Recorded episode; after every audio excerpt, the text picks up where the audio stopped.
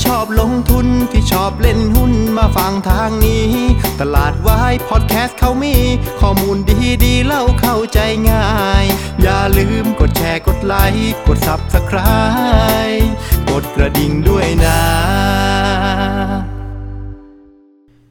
คุณกำลังฟังตลาดวายพอดแคสต์ปีที่2ประจำวันพุธที่16มิถุนายน2564รายการที่จะทำให้คุณเข้าใจตลาดเข้าใจหุ้นและก็พร้อมสำหรับการลงทุนในวันพรุ่งนี้ครับสวัสดีนะครับวันนี้คุณอยู่กับน้าแดงจรูนพันธ์วัฒนาวงศ์เหมือนเดิมครับครับวันนี้มาช้าไปนิดนึงนะครับพอดีว่าตอน 18:00 นที่ผ่านมานะครับนายกตู่ของเราก็มีการออกรายการไทยรวมการเฉพาะกิจนะครับพูดคุยเกี่ยวกับเรื่องของโควิด -19 นะครับซึ่งใจความสำคัญก็คือนายกได้มีการประกาศก้าวเลยนะครับว่าจะเปิดประเทศไทยทั้งประเทศภายใน120วันนะครับก็คือ4เดือนข้างหน้านะครับก็เดี๋ยวมาดูว่าตลาดจะตอบรับกันยังไงนะฮะคราวนี้เราไปดูภาพตลาดวันนี้กันก่อนนะครับวันนี้เซ็ตอินเด็กซ์ก็ปิดบวกไป2จุดนะครับปิดที่ 1,625 จุดนะครับหลังจากหลุดเมื่อวานแนวรับสำคัญในระยะสั้นนะ1629ลงมาวันนี้ก็ยังไม่สามารถกลับไปอยู่ในแนวนั้นได้นะครับวันนี้เซ็ตอินเด็กซ์ปิดบวกไป 0.2% นะครับในขณะที่ตลาดหุ้นในเอเชียติดลบ 0.4%แล้วก็อาเซียนติดลบ 0.4% เช่นกันโดยเฉลี่ยนะครับอาการของตลาดหุ้นทั่วโลกตอนนี้นะครับก็ยังเป็นอาการของการเกรงๆนะครับเป็นหินเลยนะครับรอฟังว่าการประชุมธนาคารกลางสหรัฐในคืนนี้เนี่ยนะครับผลจะออกมาเป็นอย่างไรนะครับซึ่งเท่าที่สังเกตดูนะครับสินทรัพย์การลงทุนทั้ง4ที่ให้จับตาดูในตอนนี้นะครับล่าสุดดาวโจนส์ฟิวเจอร์ไม่เปลี่ยนแปลงนะครับตัวของบอนด์ยิลด์สหรัฐ10ปียังอยู่ที่เดิมนะครับ 1.49% นะครับบิตคอยน์นะครับยังคงยืนอยู่ที่ 39,000 เหรียญในขณะที่ราคาทองคำนะครับก็อยู่ที่ 1,860 เหรียญต่อทรอยส์ออนนะครับเพราะฉะนั้นจะเห็นว่าสินทรัพย์ทางการเงินที่มีความเกี่ยวเนื่องกับสภาพคล่องส่วนเกินทั้งหลายนะยังคงอยู่ในโหมดของการไซด์เวย์นะครับรอฟังประเด็นในคืนนี้กันนะครับเพราะฉะนั้นถ้าเกิดสังเกตแบบนี้นะมันก็จะพอจะตีความได้ว่าการที่ทุกคนหยุดนิ่งแบบเนี้ยแปลว่าทุกคนนะครับนักลงทุนในตลาดอยู่ในโพสิชันที่ตัวเองต้องการแล้วนะครับหลายๆท่านอาจจะถือเงินสดเพียงพอแล้วหลายๆท่านก็อาจจะมีการปรับพอร์ตนะถือทองถือหุ้นถือตราสารหนี้อะไรต่างๆอยู่ในโพสิชันที่ทุกคนต้องการหมดแล้วมันก็เลยเป็นสภาพที่ตลาดหุ้นทั่วโลกตอนนี้หยุดรอฟังกันได้ครับคราวนี้การเคลื่อนไหวของเซ็ตอินเด็กซ์ในตอนเช้านะครับเซ็ตเปิดมาก็ไม่ได้เปิดกระโดดบวกนะครับเมื่อเช้าเนี่ยเปิดเบาๆนะครับแล้วก็ไซด์เวย์ตลอดทั้งวันนะครับไปปิดที่ 1,625 นะครับระหว่างวันน่ะก็มีข่าวของวัคซีนขึ้นมานะครับคือตัวเลขการฉีดวัคซีนนะฮะเมื่อวานนี้นะครับก็ออกมาที่ 270,000 โดสนะครับก็ถือว่ายังอยู่ในโซนบวกลบแถวๆนี้นะครับคือวันก่อนหน้าใช่ไหมวันแรกๆเนี่ยอยู่ประมาณสัก 400,000 จากนั้นลงมา 300,000 จากนั้นลงมา 100,000 นะครับแล้วขยับขึ้นมาเป็น 320,000 นะครับแล้วก็วันนี้ลงมาอีกแล้วนะครับ 27,000 โดสนะครับซึ่งนะครับเข้าไปดูข้อมูลก็พบว่าตอนนี้วัคซีนล็อตนี้นะครับก็ยังเหลือรอฉีดอยู่อีกประมาณสัก 500,000 โดสนะครับในอีก5วันทำการทั้งหน้าจากนั้นล็อตใหม่เนี่ยก็จะเข้ามาอีกประมาณสัก 3.5 ล้านโดสนั่นหมายความว่า 500,000 โดสใน5วันนะครับก็อาจจะไม่ต้องตกใจนะเราอาจจะเห็นบางวันที่จะเหลือเพียงแค่แสนเดียวหรือต่ำกว่านะครับคราวนี้มาดูหุ้นที่ผลักดันตลาดในเชิงบวกวันนี้นะครับตัวหลักๆเนี่ยจะเป็นกลุ่มปตท.หมดเลยนะครับวันนี้ปตท.ปตท.สผ.แล้วก็ปตท. GC เนี่ยนะครับทั้ง3ตัวช่วยพยุงตลาดได้ประมาณสัก2จุดนะครับประเด็นสำคัญของกลุ่มปตท.ในวันนี้ก็คือเรื่องของราคาน้ำมันดิบนะครับเมื่อคืนนี้นะครับราคาน้ำมันดิบนะครับเวสเท็กซัสเนี่ยก็เรียกว่าทำนิวไฮ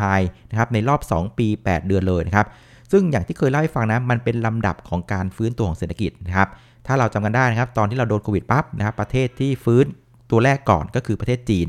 จากนั้นก็ตามมาที่อเมริกาแล้วก็ล่าสุดตอนนี้เนี่ยยุโรปนะครับยูโรเนี่ยกำลังฟื้นอย่างต่อเนื่องนะครับถ้าใครได้ดูฟุตบอลเมื่อคืนใช่ไหมครับอิตาลีเนี่ยขออภัยฮังการีนะครับเจอกับตัวของโปรตุเกสนะครับก็มีการเปิดให้เข้ามาชมในสนามฟุตบอลได้ทั้งเต็มจำนวนละ 67,000 คนนะครับมันการเปิดประเทศของยุโรปก็กำลังทยอยมาอย่างต่อเนื่องนะครับแล้วเราก็หวังว่าหลังจากยุโรปก็จะเป็นเอเชียในระดับถัดไปเพราะฉะนั้นจะเห็นว่าพื้นที่หลักๆในโลกนะครับในเชิงของเศรษฐกิจจีนมาแล้วสหรัฐมาแล้วยุโรปกำลังมาและเอเชียก็กำลังมาต่อนะครับเพราะถ้าเกิดว่ามันเป็นโดมิโนในลักษณะนี้นะครับผมคิดว่าความต้องการใช้น้ำมันนะครับต่างๆมันก็ยังคงแข็งแรงอย่างต่อเนื่องเพราะฉะนั้นอาจจะบอกได้ว่าโอ โอกาสที่เราจะเห็นน้ำมันลงแรงๆเนี่ยผมว่าน่าจะยากละน่าจะเป็นลักษณะของการซึมไซด์เวย์ในลักษณะของการแกว่งขึ้นเสียมากกว่านะครับเพราะฉะนั้นหุ้นที่อยู่ในกลุ่มในลักษณะสไตล์ของพวกน้ำมันต่างๆผมคิดว่าน่าจะอยู่ในทิศทางที่เชิงบวกในระยะข้างหน้านะฮะ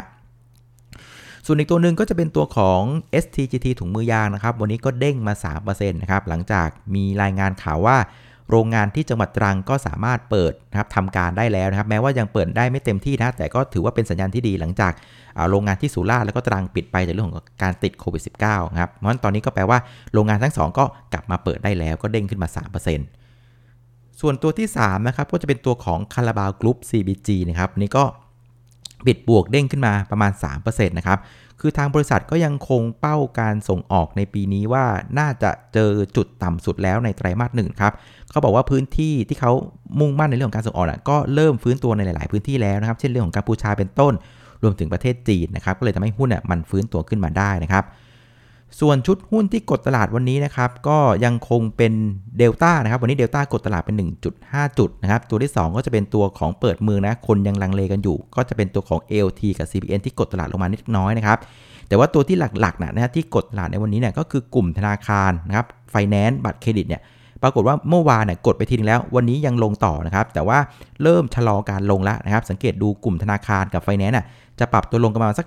1-2% นะครับแต่ว่าตัวที่ยังหนักที่สุดเท่าที่สังเกตดูนะก็จะเป็นพวกที่เป็นลักษณะของบัตรเครดิตกับเรื่องของ Personal Loan นะครับโดยเฉพาะวันนี้ KTC เนี่ยปรับตัวลงถึง 5% นะครับแล้วก็ตัวของ Eon นะครับก็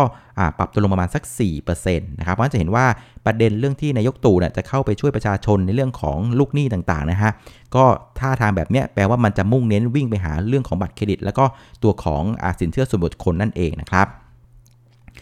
ส่วนผู้เล่นในตลาดวันนี้นะครับนักลงทุนสถาบันก็พลิกจากขายมาเป็นซื้อนะครับ783ล้านบาทส่วนนักลงทุนต่างชาติก็พลิกจากขายมาเป็นซื้อเช่นกันนะครับ40ล้านบาทนะครับมันจะเห็นว่า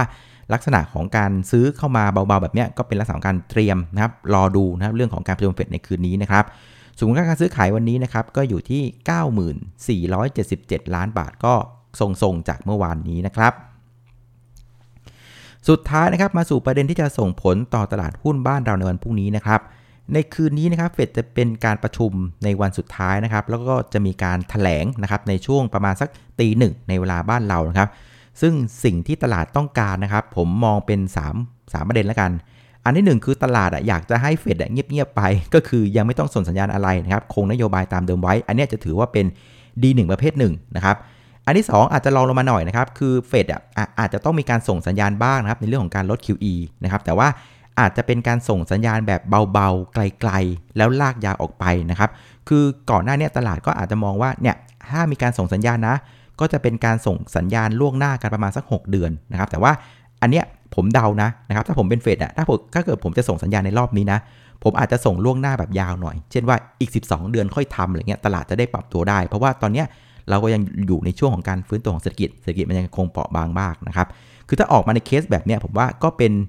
D2 ประเภท2แล้วกันยังไม่ได้ถึงกับประเภท1นะครับส่วนอันที่3นะครับก็เป็นอาจจะเป็นที่ตลาดอาจจะไม่ค่อยชอบเท่าไหร่คือมารอบเนี้ยเฟดก็ส่งสัญญาณเลยว่าอีก6เดือนข้างหน้าฉันจะลด QE แล้วนะครับคือถ้าออกมาเป็นแบบเนี้ยตลาดก็คงจะไม่ชอบเท่าไหร่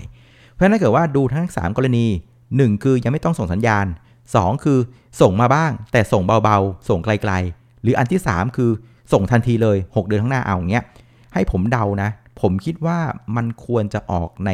แบบที่2คือผมมองว่าถ้าไม่ส่งสัญญาณเลยมันก็ดูน่าเกลียดนะเพราะว่าพวกเราเห็นกันอยู่ว่าเงินเฟ้อเนี่ยมันพุ่งทะยานมากจากเรื่องของต้นทุนพลังงานต่างๆคือถ้าไม่ส่งสัญญาณเลยนะผมว่าตลาดมันก็จะฮึกเหิมเกินไปนึกออกไหมฉะนั้นถ้าเกิดว่าผมเป็นเฟดเนี่ยนะครับผมคิดว่าผมจะส่งสัญญาณเรื่องของการลด QE แต่ผมจะส่งไกลๆหน่อยนะครับยังไม่รีบเอาวันนี้เพราะรู้ว่าเรายังฟื้นตัวแบบเปราะบางนึกออกไหมแถมมันเป็นการฟื้นตัวแบบ New Normal ด้วยเพราะว่าเฟดเองก็ต้องเรียนรู้ด้วยว่าตอนนี้คนอเมริกันการใช้ชีวิตมันเปลี่ยนไปเยอะนะครับถ้าใครได้ตามข่าวคนอเมริกันส่วนใหญ่ที่ตอนแรกกลับไป work from home แล้วพอเจ้านายเรียกกลับไปบอกว่าไม่กลับทำที่บ้านดีกว่าอะไรแบบเนี้ยเพราะฉะนั้นมันกำลังเกิด New Normal ใหม่เหมือนกันที่อเมริกานะครับเพราะจริงๆเฟดเองก็ต้องเรียนรู้เหมือนกันว่าตอนนี้คนมันใช้ชีวิตเปลี่ยนกันไปยังไงการใช้ชีวิตการบริโภคต่างๆแต่ว่าอย่างไรก็ดีด้วยเงินเฟ้อที่มันขึ้นแบบเนี้ยถ้าผมเป็นเฟดผมก็จะส่งสัญญาณลด QE แต่ผมจะยิงยาวๆเลยว่าเอาละเราจะเริ่มลด QE นะแต่อีก12เดือนข้างหน้าค่อยว่ากันหรือ9เดือนข้างหน้าค่อยว่ากัน ผมว่าผมเดานะว่ามันน่าจะออกเป็นแบบนี้ซึ่งถ้าเกิดว่าออกมาเป็นแบบนี้ผมว่าตลาดก็ชอบนะเพราะว่ามีเวลาให้เตรียมตัวอีกพักใหญ่ๆยังเอนจอยกับเรื่องของ liquidity ในตลาดได้แค่นี้ตลาดก็แฮปปี้ละนะครับไม่ต้องถึงขนาดว่าไม่ส่งสัญญาณเลยก็ได้แค่แบบนี้ก็โอเคละนะครับส่วนประเด็นที่2นะครับก็เรื่องของนายกตู่นี่แหละฮะหลังจากแกเผยเป้านะครับ120วันเปิดประเทศหรือ4เดือนข้างหน้านะครับก็จะตกเอาประมาณเดือนตุลาคมนะครับแต่ว่าคือการแกประกาศเป้าวันนี้เนี่ยตอนที่แกฉีดไปได้แล้วเนี่ยประมาณ6ล้านคนนะครับจากประชากรทั้งหมด10ล้านคนเนี่ยผมว่ามันยังไม่ถึง 10% ของประชากรทั้งหมดนะมันก็ออกจะดูห้าวหาญกันไปนิดนึงนะซึ่งเดี๋ยวเราก็ต้องมาดูว่าพรุ่งนี้เนี่ยตลาดอะจะเชื่อนายกหรือเปล่าเพราะว่าผมว่าถ้าดูในเชิงของศักยภาพการฉีดเนี่ยนะครับผมว่าเราสามารถฉีดวันละ 400,000-500,000 ได้สบายๆนะครับเห็นไหมวันที่8มิถุนายนเราโชว์ฟอร์มแล้วว่าเราฉีดระดับ